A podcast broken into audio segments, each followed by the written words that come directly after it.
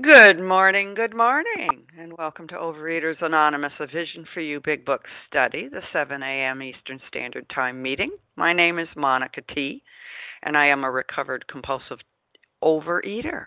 And today is Wednesday, April 18th, 2018. And today we are reading from the Big Book.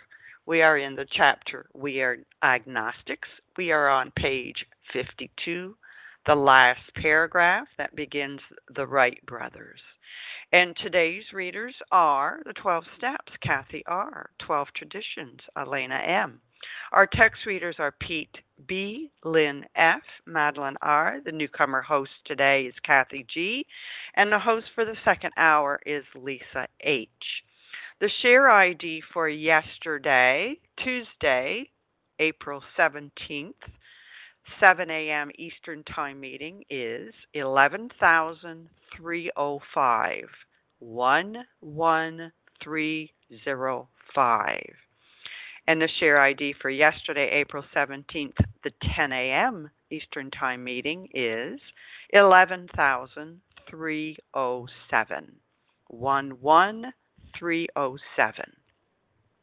OA Preamble. Overeaters Anonymous is a fellowship of individuals who, through shared experience, strength, and hope, are recovering from compulsive overeating. We welcome everyone who wants to stop eating compulsively. There are no dues or fees for members.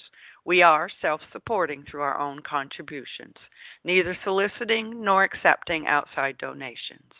OA is not affiliated with any public or private organization, political movement, ideology, or religious doctrine. We take no position on outside issues. Our primary purpose is to abstain from compulsive eating and compulsive food behaviors and to carry the message of recovery through the 12 steps of OA to those who still suffer. Our sole purpose. OA's fifth tradition states each group has but one primary purpose to carry its message to the compulsive overeater who still suffers. At a Vision for You Big Book study, our message is that people who suffer from compulsive overeating can recover through abstinence and the practice of the 12 steps and the 12 traditions of Overeaters Anonymous. And I will now ask Kathy R. to read the 12 steps of OA for us, please. Good morning, everybody. This is Kathy R. calling from the Tampa Bay, Florida area. These are the 12 steps of our program. Number one, we admitted we were powerless over food, that our lives had become unmanageable. Two, came to believe that a power greater than ourselves could restore us to sanity. Three, made a decision to turn our will and our lives over to the care of God as we understood Him. Four, made a searching and fearless moral inventory of ourselves. Five, admitted to God, to ourselves, and to another human being the exact nature of our wrongs. Six, and were entirely ready to have God remove all these defects of character. Seven, humbly asked Him to remove our shortcomings. Eight, made a list of all persons we had harmed and became willing to make amends to them all. And number nine, made direct amends to such people wherever possible, except when to do so would injure them or others. 10. Continued to take personal inventory, and when we were wrong, promptly admitted it. 11. Sought through prayer and meditation to improve our conscious contact with God as we understood Him, praying only for knowledge of His will for us and the power to carry that out. And finally, number 12, having had a spiritual awakening as a result of these steps, we tried to carry this message to compulsive overeaters and to practice these principles in all our affairs. Thank you for letting me do this service and have a great day. Thank you, Kathy R. I will now ask Elena M. to read the 12 traditions of OA for us, please. Thanks. Thank you, Monica. Um, good morning. It's Elena M., uh, recovering compulsive overeater uh, from Ottawa, Canada. And these are our 12 traditions. One, our common welfare should come first. Personal recovery depends upon OA unity. Two, for our group purpose, there is but one ultimate authority, a loving God as he may express himself in our group conscience. Our leaders are but trusted servants, they do not govern. Three, the only requirement for OA mem- membership is a desire to stop eating compulsively. Four, each group should be autonomous except in matters affecting other groups or OA as a whole. Five, each group has but one primary purpose to carry its message to the compulsive overeater who still suffers. Six, an OA group ought never endorse, finance, or lend the OA name to any related facility or outside enterprise, lest problems of money, property, and prestige divert us from our primary purpose. Seven, every OA group ought to be fully self supporting, declining outside contributions. Eight, Overeaters Anonymous should remain forever non professional, but our service centers may employ special workers. Nine, OA as such ought never be organized, but we may create service boards or committees directly responsible to those they serve. 10. Overeaters Anonymous has no opinion on outside issues, hence the OA name ought never be drawn into public controversy. 11. Our public relations policy is based on attraction rather than promotion. We need always maintain personal anonymity at the level of press, radio, films, television, and other public media of communication. And 12, anonymity is the spiritual foundation of all these traditions, ever reminding us to place principles before pursuit. Thank you. Go ahead. Thank you, Elena M. How our meeting works. Our meeting focuses on the directions for recovery described in the Big Book of Alcoholics Anonymous. We read a paragraph or two from the literature, then stop and share on what was read. Anyone can share, but we ask that you keep your sharing to the topic and the literature we are discussing, and that you keep your share to approximately three minutes. Singleness of purpose reminds us to identify as compulsive overeaters only. Our abstinent requirement for moderators is one year, and for readers is six months. There is no abstinent requirement for sharing on topic. This meeting does request that your sharing be directly linked to what was read. We are sharing what the directions in the Big Book mean to us. To share, press star 1 to unmute. Once you are done sharing, let us know by saying pass. Then press star 1 to mute your phone. In order to have a quiet meeting, everyone's phone except the speaker's should be muted. And we are really asking, especially everyone, please to make sure you stay muted unless you are the one speaking because of some technical difficulties. Today we resume our study of the Big Book. We are in the chapter We Agnostics. We are on page 52, and we will be reading the last paragraph that says, The Wright brothers' almost childish face. Just that one paragraph will be read and comments taken on that this morning. And I am going to ask Pete B. if he would read that for us, please. Thank you, Monica. Are you able to hear me okay? Yes. Mm-hmm. Thanks. My name is Pete B. I'm a compulsive overeater in Pennsylvania, recovered today by God's grace and mercy. The Wright brothers' almost childish faith that they could build a machine which would fly was the mainspring of their accomplishment. Without that, nothing could have happened. We agnostics and atheists were sticking to the idea that self sufficiency would solve our problems.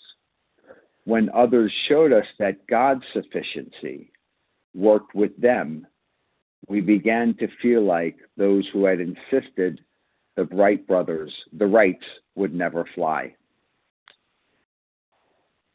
That's an interesting short little paragraph to comment for three minutes on, so I'm going to do my best. And, you know, in in reading this and thinking about this, you know, I'd imagine that back then nobody was going to tell the Wright brothers that they weren't going to be able to fly. You know, they, they, you know, it, it, we read, you know, back on uh, page 51 that you know even the newspapers wouldn't even were afraid to even print the fact that the Wright brothers would fly. But you know, it, it didn't matter. They just believed that they could fly, and nobody was going to talk them out of it. And I, you know, I I I, I think back to I, I you know in thinking about the chapters that we read before this and how things started out. You know, it starts out with a medical assessment of this condition, followed by stories that we could relate in, additional case studies, uh, and then presented with solution that really has some things in there that you can't really explain. They're not tangible. And all of this to arrive at a conclusion that you either are or you are not an alcoholic or compulsive overeater.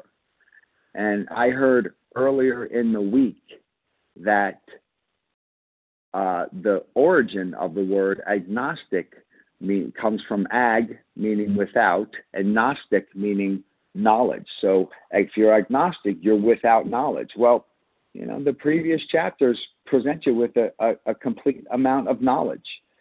And you could continue to believe, as I always did, that I was going to somehow, some way summon up the willpower and the know how and the right diet that was going to help me solve my problem. Or I could take a look at the truth, which is this body of knowledge that explains my condition. It explains that there's no human power, that I have no effective mental defense, there's no there's no hope. I'm doomed, essentially, if I have this condition. And if I need help and if I want help and I want to get better, I'm going to have to find a power greater than myself. Now, you know, I would imagine that you know there were people that just like it, just like this says, uh, we we began to feel like those who had insisted the Wright brothers would never fly like until they saw that plane up in the air, they were still going to say, "Nah, that you know they can't fly." I would even venture to say that some people would see that plane in the air and say, ah, "It's it's it's it's an illusion. It's something else. It's got to be something else," because that's just how strong-willed and and how uh, diseased my mind had become, or our minds become. You know, I'm unable to distinguish the true from the false when I'm in this disease. And the fact of the matter is, is that I have this hopeless, helpless, fatal condition, which left untreated gets worse, never better. And the only solution for me is having a spiritual experience. And that spiritual experience is my experience. Unfortunately, I think they say wise people learn from other people's. I mean, I forget the, the the, the term, but basically they're saying that you know if you're smart, you can learn from other people's mistakes and uh, I never could. I had to learn from my own. So my my spiritual experience had to be my experience. Uh, and with that, I will pass. Thanks. Thank you, Pete B. And we are on the bottom of page 52, the Wright Brothers' Almost Childish face. And I who would like to share on that paragraph this morning? Katie G from Boston. Katie, Harlan. Barbara. Suji. Barbara, E, e. Sue, G. This is Larry. Larry. Oh, you guys are being so nice to me this morning. Kathy K. Kathy. Lori W. John L. Nancy P. Lauren. Well, oh, now, now, I'm. Wait a minute. there was a Lauren. Lori W. Lori W. Nancy okay, P. This, this is what I got this morning. Did I was I Nancy P? Okay, this yeah. is what I got. When we'll be getting more. Katie G, Harlan G, Barbara E, Sue G, Larry K, Kathy K, Lauren N. I'm not sure. Lauren, you have to tell me. Lori W, Nancy P. Katie G, you're up. Good morning, Monica. Good. Uh, please, um, everyone, please press star one to mute. If you're not Good morning, Katie Monica. Talking over you already. Hey guys, it's Katie G, recovered compulsive overeater, anorexic, and bulimic in Boston. Yeah, sometimes I feel like people crawl into my big book in the middle of the night and, and add new things. This is amazing. So the faith, this childish faith, this belief that um, that they could do it was the mainspring, the chief motive. That I mean, and that's miraculous to me, right? Like these these super smart Wright brothers who are doing things I really can't even fathom. Like they're building airplanes, they're making people fly. Like I don't have that kind of brain, but they're saying that the mainspring was not their knowledge. It was not their mathematical calculations. Faith was the mainspring. And um that is so true for me about my life. And the problem for me is that faith didn't come right away. Faith is like a muscle for me. And I didn't have faith in the beginning. All I knew was that the the mess, the mishigash that my disease had created in my life was getting worse and worse, and that my answers were not working. And I can hear someone doing dishes, and um, so and that and that didn't work. But faith, but but you guys were talking about how you didn't have to rely on yourself anymore that you didn't have to self-sufficiency is the ability to supply one's own needs without assistance that that you didn't have to do that anymore and that you're by taking certain actions you started to believe in a god greater than you and that that god did things for you like take away the food like take away the defects like like give you a purpose a primary purpose to live hope you know everything. And um and and the more you trusted the more you believed and the more you believed the more you trusted. And but i just really want to put it out there that you know as a recovered woman today faith continues to mean action. Um i continue to feel like oh my gosh you know i mean life as a recovered woman is fantastic and god continues to give me opportunities to trust right, to have a mainspring of my accomplishment to say, okay, well, I don't have to go into a room and figure this out, right? Because where's the main problem? If you're trying to think about God, the main problem is in your mind. So you're trying to use the main problem, your mind, to, to find God. It cannot happen. But if I surrender my thinking and realize anything I'm thinking about, I should do the opposite, you know, that's the best, right? Like when I can get out of myself, when I can um, do that through the process of entire abstinence and working the steps, you know, God comes in and through me. And, um, yeah, I'm just going to keep showing up and, and exercising my faith because the more the more I exercise it, the stronger it gets. And uh, doing it with you all a day at a time. And with that, I pass. Thank you, Katie G. Harlan G. You're up, and then it'll be Barbara E. Thank you, Monica, and thank you to Team Wednesday for making this magnificent meeting possible. My life in this disease is a life of defeat. It says in the doctor's opinion that we lose self confidence. Of course, I lost self confidence. No matter what I did, no matter what I tried, failed. What is the first sentence that we are exposed to in the book in the foreword to the first edition? Knowing this, God puts in the book, we of Alcoholics Anonymous are more than 100 men and women who have recovered from a seemingly hopeless state of mind and body. In the doctor's opinion, on page XXV 25 in Roman numerals, it says, This man, I'm looking at to whom it may concern in the third paragraph, this man and over 100 others appear to have recovered. What is the first word of the first step? We. Am I so egotistical? Am I so negative Am I so immature that I can't give God the power to drag me out of the almond joy bars and the Oreo cookies into the sunlight of the Spirit? Am I so addicted to defeat and failure? Am I so addicted to self pity? Am I so addicted for making people feel sorry for me that I want to demonstrate that I'm so unfortunate that I can't recover? Or am I willing to understand that this is not a dress rehearsal? This is it. This is opening night of September, or excuse me, of April 18th, 2018. This is it. Can I not give my higher power the ability to drag me from this muck and to put me on the shore and stand in the sunlight of the Spirit and to do the work. And whether I think it's going to work or I don't think it's going to work, all I need to do is take the action. I understand nothing of exercise uh, uh, uh, science, but every day I go to that gym and I pump that bike and I do what I'm supposed to do and it benefits me. This is not a program for people who need it. This is not a program for people who want it. This is a program for do it. But in the back of my mind, I can let God whisper on that last burning ember of hope that maybe, just maybe, this will work for me too. And it has for a long time. And I have over 19 years of freedom from food. And I have Time. done so happily. And with that, I will pass. Thanks. Thank you, Harlan G. Barbara E., it's your turn, and then it'll be Sue G. Thank you so much.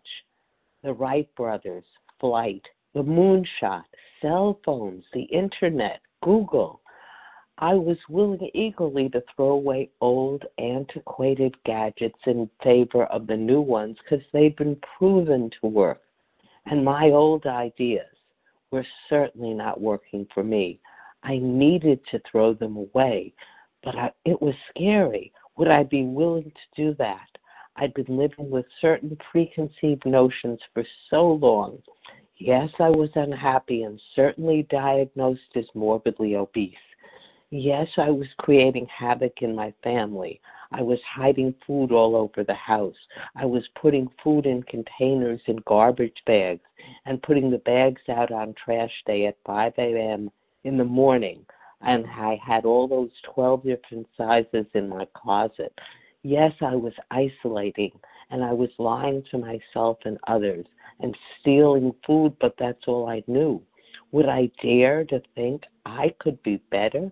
I could try something new like the Wright brothers? Would it work for me?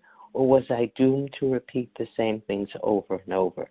If you're new and listening, I'm telling you it does work. Things that people thought were not possible are possible. If people can get in planes and fly across the Atlantic Ocean, things that I thought were impossible for me might be possible. Could I be honest with myself and others? I had to ask myself what foods were simply toxic, toxic, what food behaviors and driving routes home were toxic. Could I sincerely acknowledge that I don't know everything and control nothing? I had to try. My life depended on it. Some questions may be unanswerable, but that one was answerable. I had to make the choice to believe and trust in this process and then get on with the work. Thank you. I pass. Thank you, Barbara E. Sue G., it's your turn, and then it'll be Larry K. Good morning. This is Sue G. Finally, no more snow in Michigan. Um, recovered by the grace of God. I have to give my daily snow report since we've had ice and snow and we're not playing any baseball and no one wants to come to Detroit anymore. Um, but we talk about faith that works. Your faith that works is dead. The Wright brothers had that childish faith that works. They didn't just have faith. I think of the time I was, my father, my daddy, was in the pool and he wanted me to jump. And I I believed my daddy would catch me. But until I jumped off the edge of the pool into his arms, I didn't have the action. I didn't show that I trusted. This is what the Wright brothers had. This is what we as as as we have faith as we um, get up to the move into step three, which you will be doing pretty soon. Be moving into the next chapter. But we we must have faith that goes beyond believing, or it is dead. And the Wright brothers kept trying and kept trying, and they believed. But what showed that they believed was the fact that they didn't give up, and they finally flew. And I think you know um, that's how we have to be with our faith. We have to keep on believing and keep on believing that there's somebody higher, something higher than ourselves. Uh, think of the song "Somebody Bigger Than You and I," and we have to believe that. But we have to eventually go beyond belief and go into trust, where we can put it to work by the action. When we start working step four, um, those are the action steps. Well, that's where we both yeah, maybe. With that, I pass. Thank you. Thank you, Sue G. Larry K., it's your turn, and then it'll be Kathy K. Thanks so much, Monica. Can you hear me okay? Yep. Okay. Thanks so much, uh, Larry K., recovered compulsive reader. Thanks for your service. Um, you know, for me, um, faith is is leaping even when there's no net visible. And with this disease, I didn't want to leap. I wanted the net to be visible first. See, the Wright brothers, they had to leap with no net being visible. And, and you know, they, they, they, you know, Orville Wright was, was injured, terribly injured in an accident. It's actually, there was a gentleman flying with him that was killed. This, this, this took tremendous amounts of courage. Faith, faith doesn't uh, involve, uh, you know, some sort of blind kind of deal. They they they had to have courage. We have to have courage when we embark on this program. Faith is not just, you know, the domain of religion. It can be for you, but it's it's not. It it, it goes to the heart of what it means to be human, to make our way in an uncertain world, to walk forward step by step, even when we're unsure where our feet are going to fall. That was the thing for me. You tell me where my feet are going to fall first. And I better get a glimpse of how that feels first before I embark on this. And that never works. See, there, there's an, impetuousness, uh, a, a curiosity, a bold trust that it takes in this program, which is at the core of this faith. We don't see the net. You know, they say the, the tools are the net.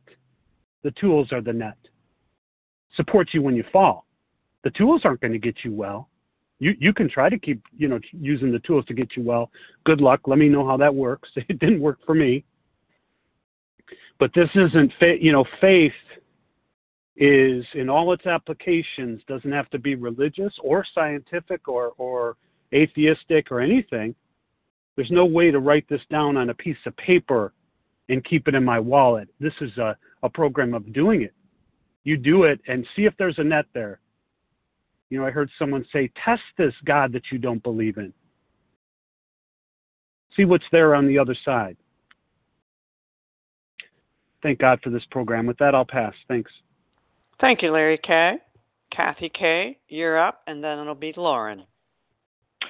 Good morning, Monica. Thank you for your service. And hello to everyone on the line. This is Kathy K., recovered in Boston. And um, boy, this paragraph uh, reminds me of how difficult it was for me to let go of self sufficiency um, as part of my working of steps two and three.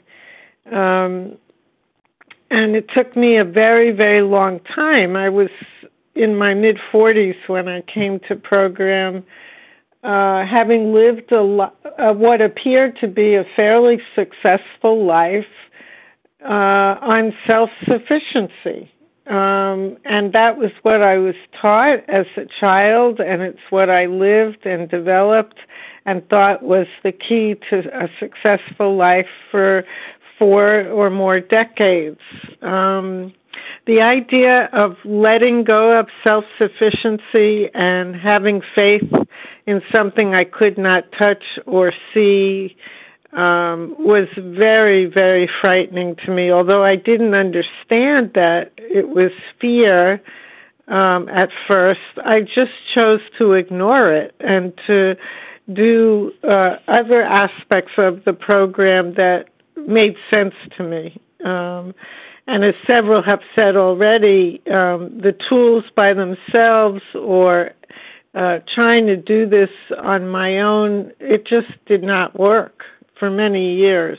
Um, and I think it, it was in listening to others and following the guidance of a wise sponsor that I began to um, open myself to the possibility that there is a power greater than me that can be helpful to me. And it it was a journey of spending time each day just sitting with that idea and using the prayers in this big book to help me begin to build a relationship with something I couldn't touch or see um, I am so grateful that I had the willingness to do that because with time I began to look forward to that special time each day that I put aside to develop a faith. Um, and over time it's become essential to me. So it is a process, and for many of us, it takes a long time um, but it does come with the effort and the willingness. And with that, I pass. Thank you, Kathy K. And Lauren, you're up. You'll need to give us your last initial, and then it'll be Lori W.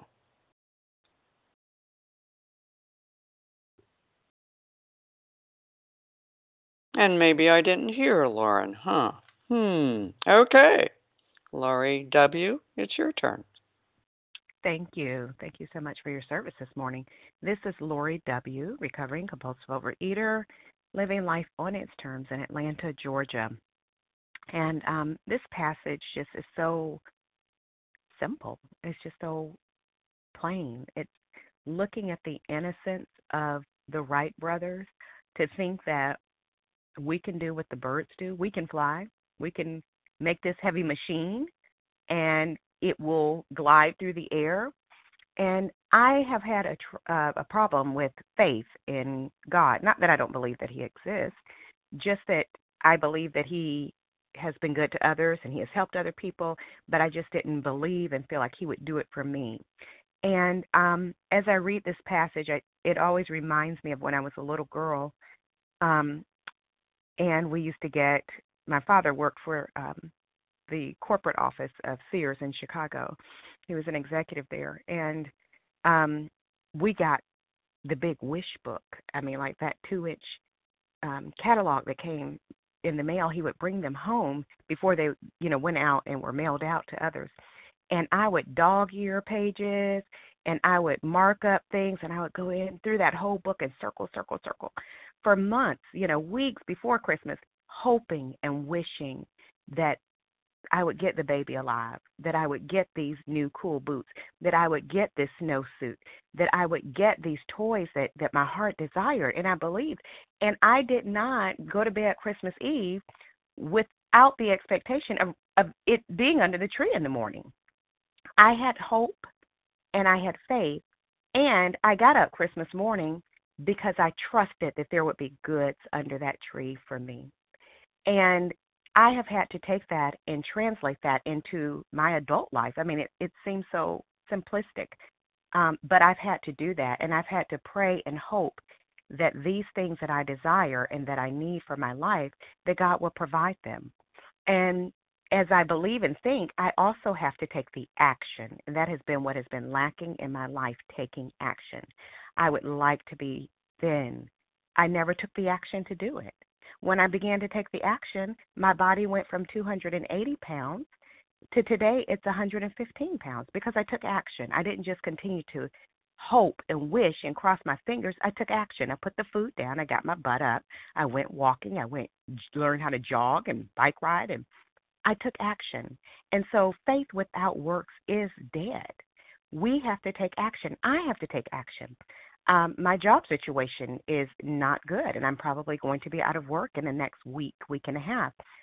What is my job to do today? God, what would you have me to do? You'd have me to go in and do my job like I am tenured and like I'm going to retire from this job. At the same time, I have another action to take, and that is to float my resume, to get it out there, to let others know that I need a job. That's my work to do.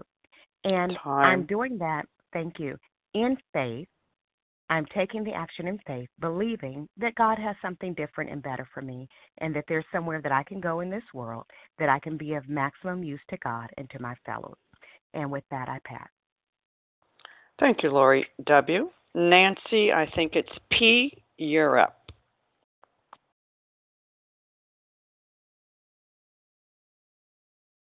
Can I be heard? Is this Nancy? Yes, this is Nancy. And what's your last initial, please? P. Okay, got it. Okay. Thank you. You're okay, up. I'm starting we can hear my timer. Okay. Um, yeah. So, um, you know, when I when I read this paragraph, I was still at home. Now I'm in the car at a red light, so I was able to turn on my timer. But um, I, it struck me that this childlike faith. So I was focusing on that because I, you know, I'm sort of constantly in a in a um, state of um, sadness that my kids are growing up and away from me. And um, I remember when they were little, they just, you know, they just believed whatever was the most comfortable and pleasant.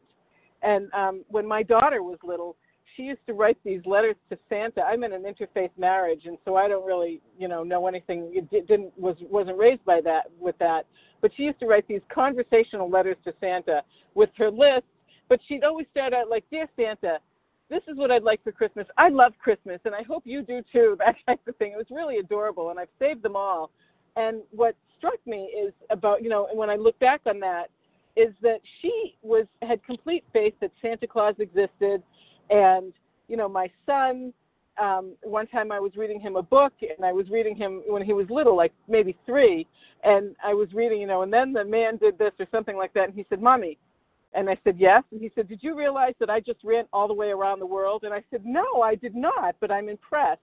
And then we went on to our with our story, and that's sort of how, you know, I think of childlike faith, and you know, I would repeat these things, and you know, to my friends, and people would say, "Oh, you know, that'll all, you know, that's so funny. It, that'll all change." And I said, "Yeah, there's plenty of time for them to be crushed by life."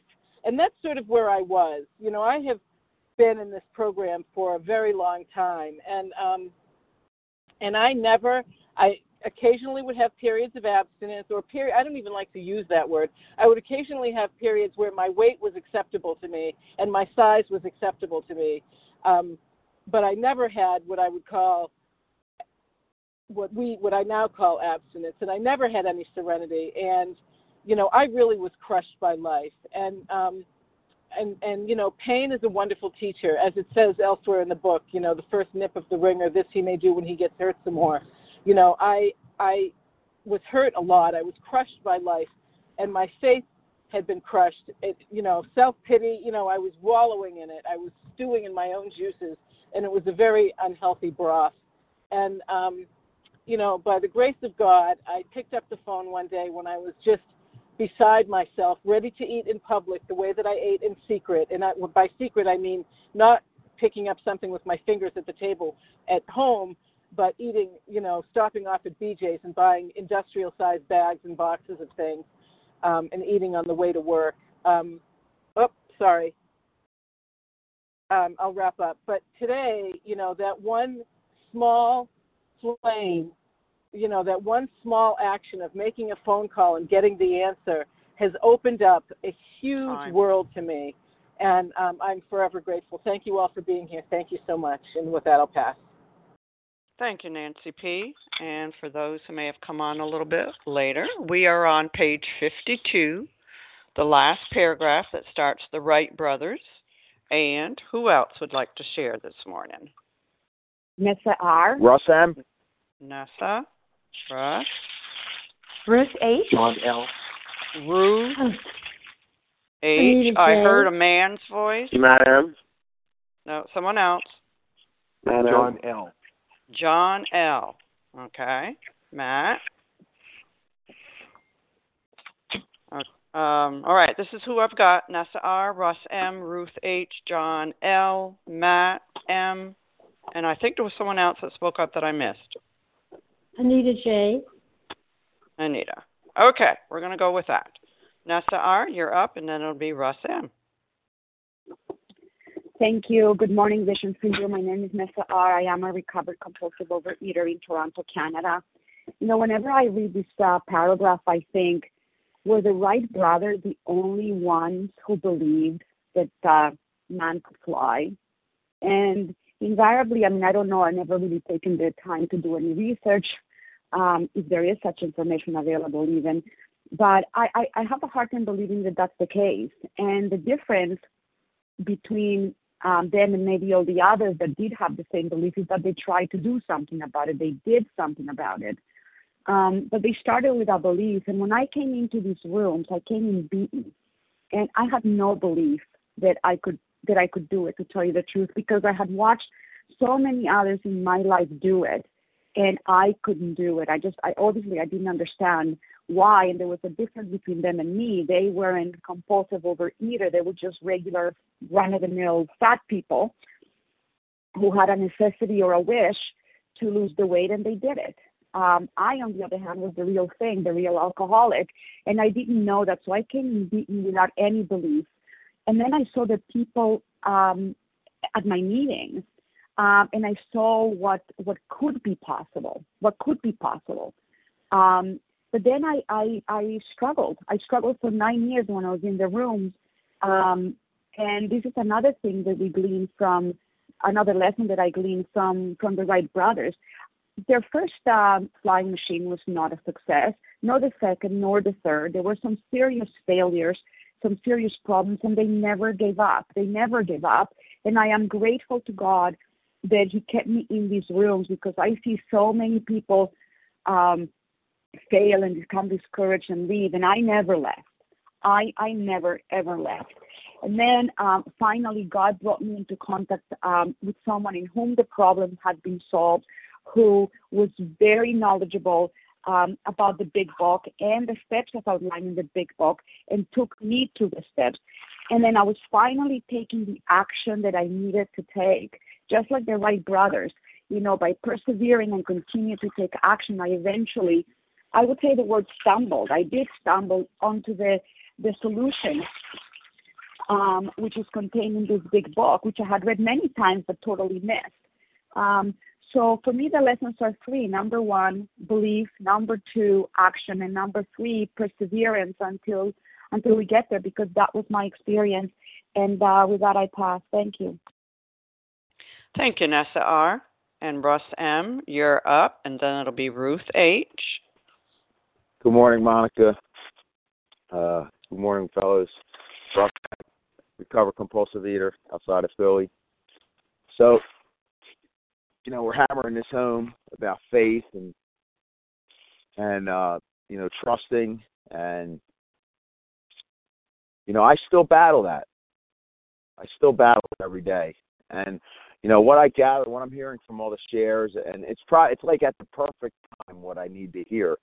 You know, you got to exercise it, you got to work it, you got to take that step off, off the, you know, off the edge of the world in a way, you know, and just trust that God's going to gather you, catch it, and and put you back together. You know, I was struggling yesterday, and I talked to my sponsor, and you know, he has he's just awesome, and he goes, uh, did God ever let you down in your life? And when I thought of it, like really pondered that, no, never. He said, "Did you ever leave God, let God down?" I said, "Woof," you know, many times. He said, "So who do you think should be in charge?" And it's a matter of surrendering, and that's you know, as we surrender and we trust with the little things, little by little, we start gaining more and more faith, and that's that's my battle every day. Yes, the food is down. That's great. That's cool and all.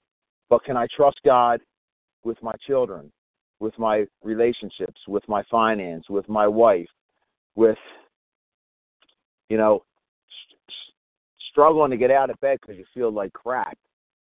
Do I trust God in all every aspect of my life? And my faith needs to be exercised and and strengthened, and it is through these steps, through this program constantly shedding the ego, and it's hard to do. It's hard to do. But this book and this program and this meeting too, I'm to give you, you know, the, say the truth. This meeting has a way of bringing the truth out and and helping you move forward in the way that God wants you to. You guys keep me close to God, and so that book and these steps. And uh, I love you for that. Have a beautiful day. All right. God bless. Thank you, Russ M. Ruth H., it's your turn, and then it'll be John L. Thank you, Monica. Thanks so much for your service. Um, this is Ruth H., gratefully recovered in Connecticut. Um, you know, when I heard that expression, childish faith, it made me think of the faith of my childhood, um, which was very different than the childish faith that um, the Wright brothers had.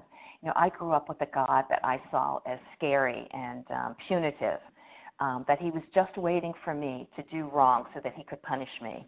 And and when I think back, boy, did I give Him a lot of opportunity.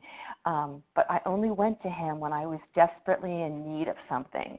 You know, I never went to to seek knowledge of His will. Instead, I always went to beg Him to do my will. And when he didn't answer those prayers, um, at least not to my satisfaction, well, it just confirmed my opinion that um, that he didn't really love me, that he wasn't there for me. Maybe he was there for others, um, but he certainly wasn't a part of my life. Uh, what a difference this program and the teaching of God's sufficiency um, has meant in my life. You know, I now have a personal relationship um, with a God who who loves me in ways I'll never truly understand, and um, who does have the answer to all of my problems. Still, maybe not in the way I had originally hoped for, but His answer always turns out to be the, the perfect solution. Um, you know, I thought God was overwhelmed with world hunger, that He couldn't have time to deal with my hunger. But now I know, I realized how limiting my beliefs were, because now I know He's big enough and powerful enough to handle every detail of my life. You know, if I'm just humble enough to go to Him, He's always waiting there for me. And and even after I um, put the food down and and um, started to live entirely abstinent and work the steps um, as they're spelled out in that big book, I still felt I had to find God. You know, that was my quest um, go find God. But instead, what this program has taught me, taught me was that I just had to be open to Him. You know, um, um, that He would find me. There, it, it wasn't um, such a struggle once I could just admit my powerlessness and work these steps to the best of my ability. Um, and with that, I'll pass. Thanks so much for letting me share. Thank you, Ruth H. John L., it's your turn, and then it'll be Matt M. Hello, this is John, John L. in Arizona. And um, the two things that really jump out at me about this reading, um, about some of the musts that we have in this program, uh, a belief in God, and, and I didn't, I wasn't given an automatic belief in God. I had to grow it in all of this. And, you know, it says in the big book, God could and would if he were sought and it, the big book asks us to get rid of our prejudice about God. And then it gives this example about the childish faith that the Wright brothers had. I mean, everyone at that time, well, not everyone, but uh, most people in, in the common uh, consensus among the public was no one, it's impossible to fly. All this science stuff, you guys are silly. But the Wright brothers said, "No, no, let's let's give this a try. Let's go." I mean, these guys were bicycle mechanics, and anyway, they were open-minded to the idea, and that's what the Big Book tells me I have to be about my God. I have to be open-minded as I understand my God, because I'm always growing and changing and developing even more and more. And these guys went out and and then they they kept with their perseverance and kept trying and trying. And and that's my program. I have to keep trying and trying and working and working at it. And um so anyway just being willing to believe in a god and uh you know god takes care of the details as it did for them with their childish faith in flying is what really got me going in will God work in my life on this overeating? And when I first thought God work in my what's he gonna do? Appear across the table and slap food out of my hand? No, it's a real spiritual, a supernatural way of having a higher power in my life that can slap that gremlin down in my my brain that's trying to get me to overeat or take that first bite and that's how this program works. And it all starts with that childish faith, much like what the Wright brothers had. And with that, I'll pass. Thank you. Thank you, John L. Matt M., it's your turn, and then it'll be Anita J. Can you hear me, Monica? I can. Good morning. Thank you for your service. Good morning, everyone. This is Matt M. and the Compulsive Overeater. You know, we agnostics and atheists, we're sticking to the idea that self-sufficiency would solve our problems. You know, I'm more, I think of myself more agnostically inclined. I do know I have a higher power. I just don't know what, what the heck it is. Um, I haven't really been in much connection with it, but I'm praying more like I started to do yesterday. I'm coming out of a funk and um, basically trying to keep my head above water by praying to whatever higher power I do have because it's definitely helpful. I always always feel better, even if I don't know what I'm praying to. And um, faith has never come easy for me, and it's something I have to work on because I've always been one of those people that think like either I can fix the problem on my own or I can find somebody else who can fix the problem for me, and that's always the case. I've never really been good at like trying to um, work on things for myself. And um, I'm definitely learning that I have. There's some things I have to do on my own. There's some things I have to ask for help. I have to learn to ask for help for the right things, not for the things I know I, that, that God knows I can do for myself. You know, um, and learn to rely that I that He is going to be there for me when I need Him. So just for today, I'm willing to take the take a little bit of faith and do more prayer and meditation to get more connection with my higher power. With that, I'll pass. Thank you. Thank you, Matt M. Anita J. It's your turn. Thank you, Monica. This is Anita J., recovered out uh, west of Boston. Um, true as someone always says, the loving mercy and grace of God. That is the truth. I want to say I have a grandson that from a young age it was spotted that he could think outside of the box.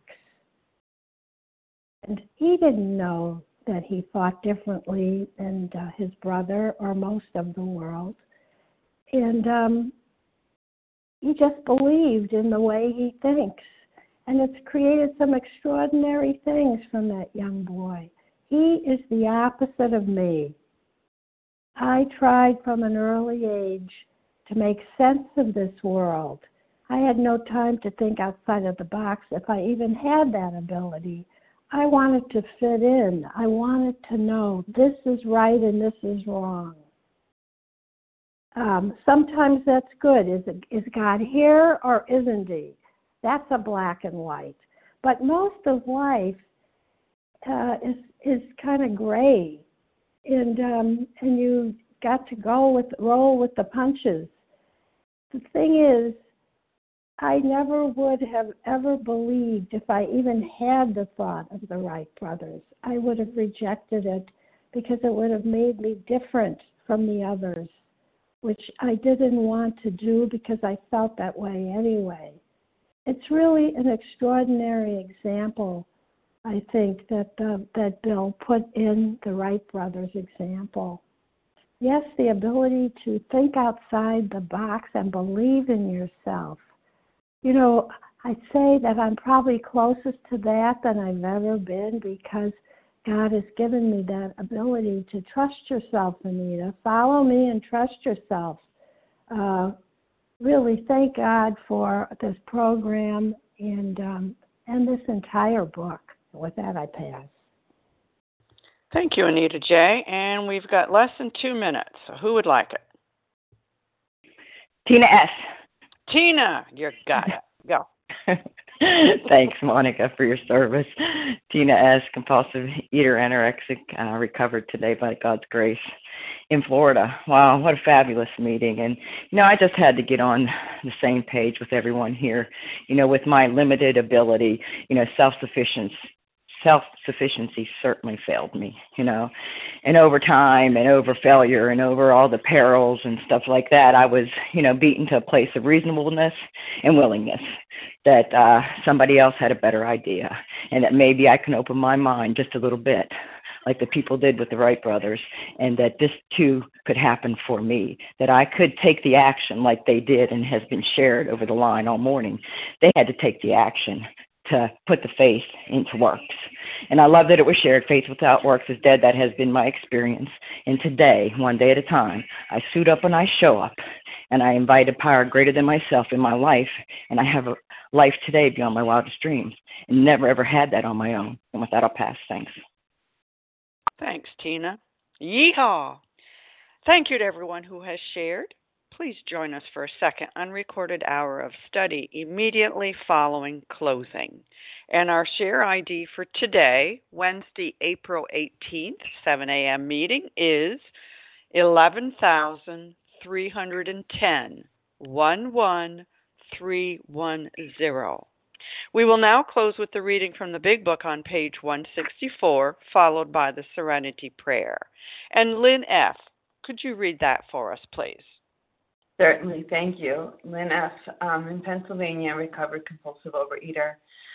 Our book is meant to be suggestive only. We realize we know only a little. God will constantly disclose more to you and to us. Ask Him in your morning meditation what you can do each day for the man who is still sick. The answers will come if your own house is in order. But obviously, you cannot transmit something you haven't got. See to it that your relationship with Him is right, and great events will come to pass for you and countless others.